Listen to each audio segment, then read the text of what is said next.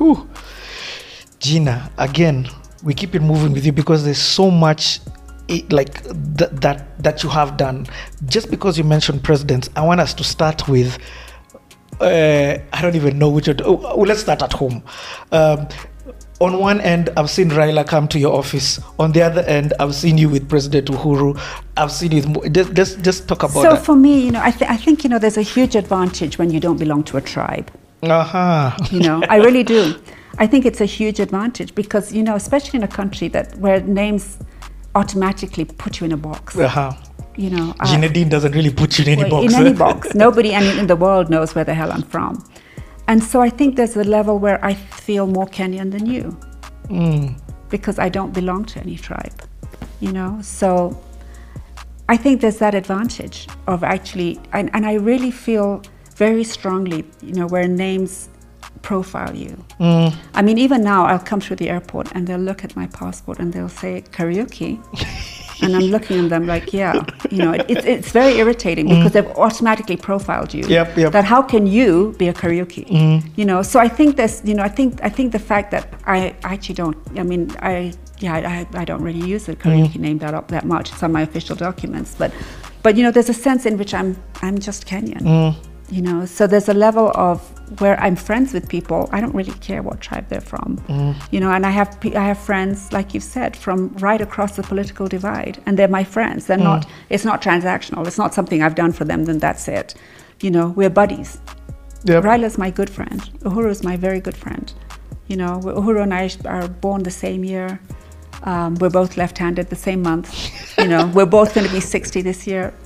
You know, but they're my friends. When did you first interact? Let's start with with with Uhuru. Oh, a long time ago. I mean, early in my Barclays days. Oh, okay, okay. So and then you- our kids you've went known to school. he- you've He- known he's a- him- He's my friend. Okay, I get it. You You know, know. it's it's it's it's. I, really like having this conversation. It's not everybody who just says, you know, Oh, Uhuru is my friend, or Yeah. everybody who says, Yeah, he's my friend. I mean, I consider him a friend. yeah. Oh, When when I saw Raila literally come into your office, like like Gina and Raila literally are pals. Yeah, no, he's my he's like he, he's he's just my friend. I really like him. I think he's a. I just think we you know Kenya wouldn't have achieved this democratic space that we have I get it. if he was if it wasn't for the Odinga family. True. Um, and I respect that. I mean, he's suffered a lot for this country. Mm. You know, he really has. Him and his family have, have suffered a, a great deal. Because you've brought up the issue of tribe, we cannot not talk about the 2007 post-election No, we can't. violence. So I want to hear it from your perspective and the role also that you played. So, you know, 2007 happens. Um, I, we go and vote and come back, and by the 30th of December, all shit has hit the fan. True. You know, literally, there's just, I mean, awful atrocities that I never thought we would ever look see in this country. Um, and of course, I'm handling a number of clients at that time. You know, uh, supply chains are interrupted. Buildings, there's, there's concern Ooh. about The, the full crisis. the full crisis that come- you talk about. yeah. That you know, like okay, remember that cri- communi- that crisis communications plan? I think it's time. It's time to you know. So there's a lot going on. My phone is run, you know, is, is ringing off the hook. But then Michael and I are like, you know, this is crazy. Like we need to meet. And of course, there's curfews. You can't go to places. But so it's Michael Joseph, Guy who wasn't Attorney General, was just a lawyer at that time, and and Frank Njenga and I meet, and we're like, this can't continue. Like we something has to, break, you know. Hmm. And so we then then of course Kofi Annan is, is chosen to come and mediate, and um, and Michael says we need to galvanize the private sector hmm. to come and let them know the cost of the economy should this impasse continue. Hmm. And you know, you look at it, and you look at tribalism even at very high levels. You know, I, it, that's the crazy thing is that you know very intelligent, educated people are still like, uh, you know. But anyway, we work closely with and we, we, we managed to get the CEOs into a forum, and we were very hopeful that Kofi Annan would be able to receive um, the memorandum that came at the end of this forum. And he was very kind and very generous, the consummate diplomat, but also with a decisiveness and a firmness that I could see in his eye on, on the way things needed to go. It, he was a, and then I saw him many times after that. But a wonderful, wonderful man, and, and, and the world is poorer without him. Um, but you know, he was definitely a very like a real interesting. I mean, if we thought we were, you know, if if, if Kenyans thought they were um, they were playing checkers, he was playing chess. Mm-hmm. You know, that kind of mm-hmm. guy. Like he mm-hmm. had seen this before.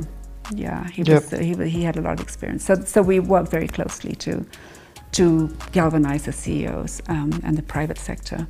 When it comes to crisis management, was this like the epitome of the peak that you were handling, or has it gotten worse? I think it was well, you know, I mean, we've, of we've course you seen can't- it. I mean, that was the worst. I think that we've seen. Uh, you know, I mean, it was it was interesting for me because that January of the of, of, of 2008, my daughter Natalia was having to sit her maths A level, Mm. and the examination board cancelled it because Kenya wasn't safe. And so I'm stuck. My, I've got this daughter who's like devastated that she can't do her exam. And I call a friend of mine in London and he says, Well, let me talk to my son's school and let's see what we can do. And so the son's school was a school that had been built in the 1500s that never had a girl do an exam there. Mm. And they said, Yeah, just come, she can sit her exam here. So we flew to London and she did her maths exam. And like just as she was about to end, I see this TV crew come in. And there are these guys saying, We're looking for Natalia Dinkariuki. And I'm just like, Yeah, that's my daughter. And they're like, She's come from the conflict, the, the Ah, conflict yeah, area yeah, of Kenya. yeah, and I'm just like, Oh my God, is Ah, that where we've reached? yeah, yeah, yeah. It hit me in the pit of my stomach. I'm like, Wow you know and, and she's the first girl ever to do her you know to sit an exam here but she's you know she's because of the conflict going on in kenya and i'm just like it was it was sad mm. but that's exactly what the international community was seeing mm. because it is it was that mm. you know i mean you could hear gunshots from here so i think that's the worst that we've that, that we've seen hopefully you know we don't see ever see that again Yeah. Hey Gina, you've handled a lot. You've definitely handled a lot.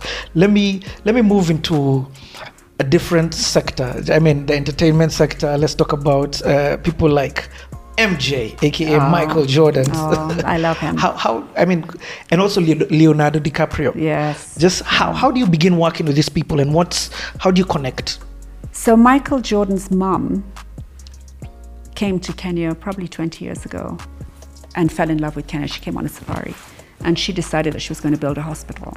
And um, I was introduced to her by Moody Awori. And her and I became just really good friends. Um, I sat on her advisory board, and Nathan, and she, she was such a just, she is such a darling. Nathan was only little, and he and he said, "I want Mrs. Jordan to come speak at assembly," and so she dutifully came to Kenton and spoke to the to at the school at the assembly, and she always loved Nathan. So he had that sports love already Oh, from yeah. that time. Oh, no, Nathan had sports love for a long, long time.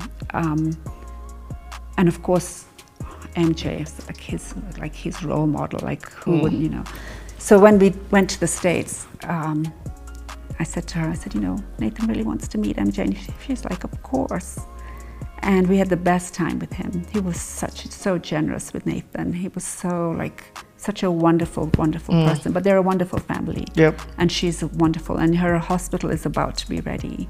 Mm. Uh, it's taken. It's been a long journey. Um, So is that the core reason why she? I mean, is, she's is that here. now what that started lot. happening? Yes, she's here a lot, and her hopefully her, her hospital will be ready this year.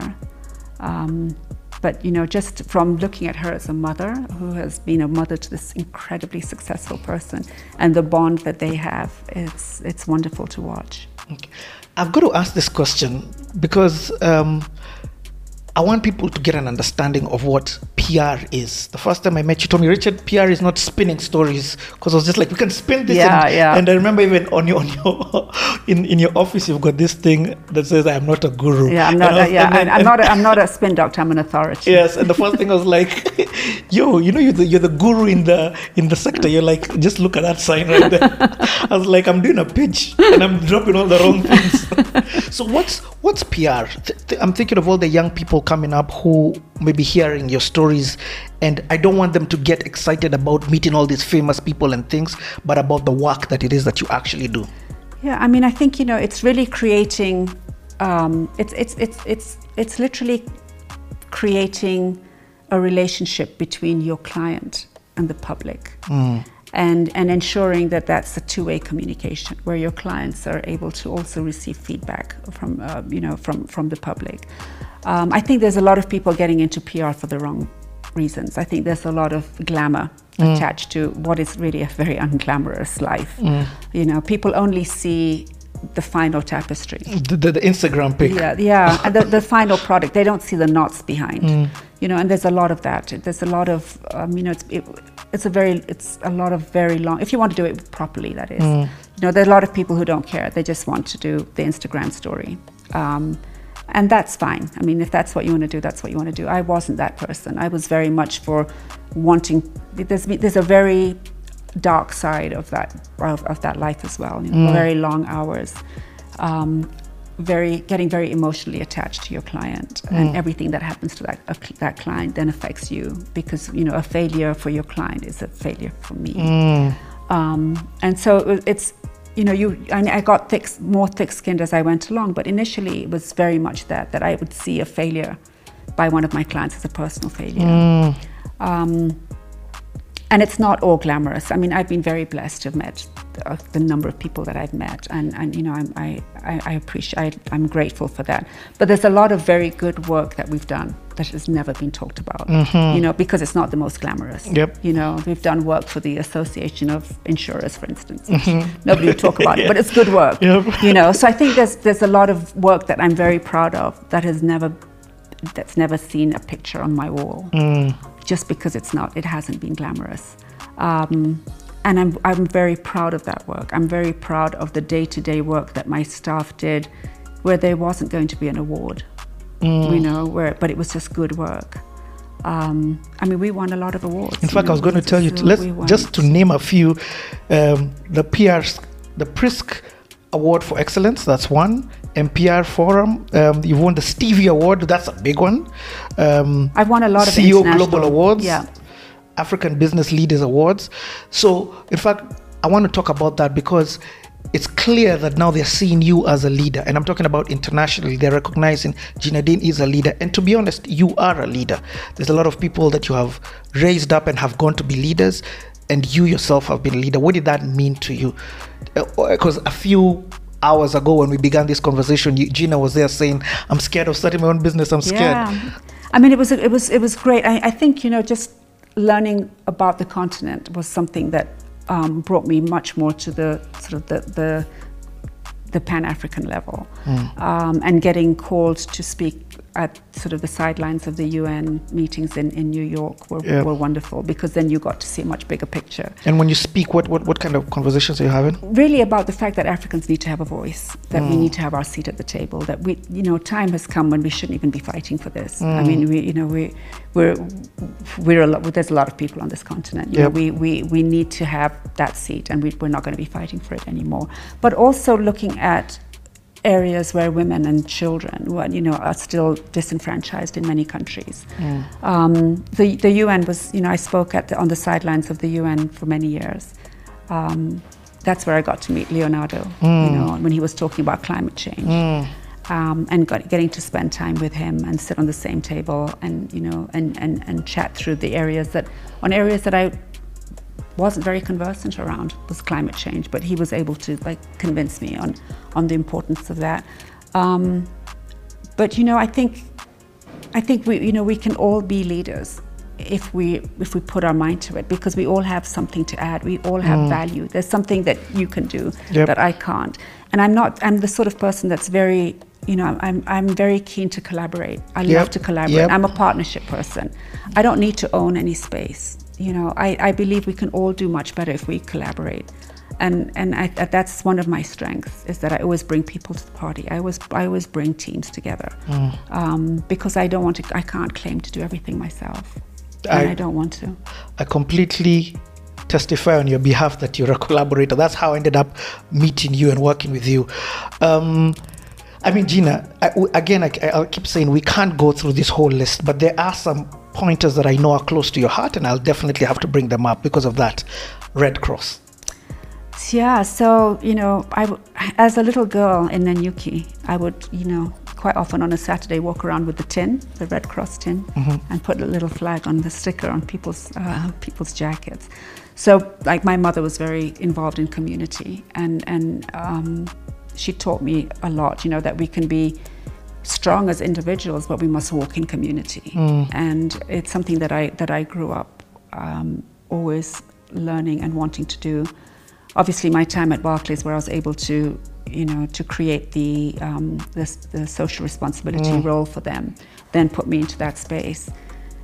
But when the Red Cross asked me to be their Goodwill ambassador, it was a, it was a, it was a great honor and a privilege. And um, through that, then I started to see much more of like the areas around floods, famine, post-election violence, um, and just got me really like really keen to lend my voice and advocate for the great work that they do. And so um, I've spent you know a lot of time with the Red Cross. I, I, I love I love the work that they do. Yep. I'm so proud of them. Um, then I worked, you know, I did some work with the UN, um, UNFPA uh, around women and early childhood marriage and FGM, just very important issues because I really believe that, you know, we can't only live in a commercial world. You know, we have to live in a world where, where if we can add our voice and if we can impact, then we have to. Um, and I've and I continue to do that. I mean, I'm very keen now on the whole areas around vaccines, um, and I'll you know soon be sort of figuring out what we need to do to make this happen. I mean, no country is safe until everybody is safe, and Yep. you know we can't, you know, we, we can't be in a world where there's vaccine apartheid, which is what's happening now. That, You know, there's, I mean, it's just a Yep, fact. yep. And so, so, so those are areas I feel strongly about. Yep. I I've, I've seen you definitely with the I've seen you with Abbas Gullet and I've seen you with this whole side of your work and at, in the beginning I was like "Mm, let me see if she's doing it for PR but then you just kept doing it and doing it Yeah, doing and there's a lot that I do that no, you know, that is there are no pictures of. Yes. You know, I think that's the thing. It's just, you know, it's um, it's something that's part of my DNA now. It's something that I will, you know, I'll continue to do, um, and that my children know is part of their mother's life, and they're very much like that too. Okay, I love it. Again, again, I'll, I'll, I'll mention. Oh, um, just actually hold on. Let's change some batteries. Can have some uh, some water, and we'll be back.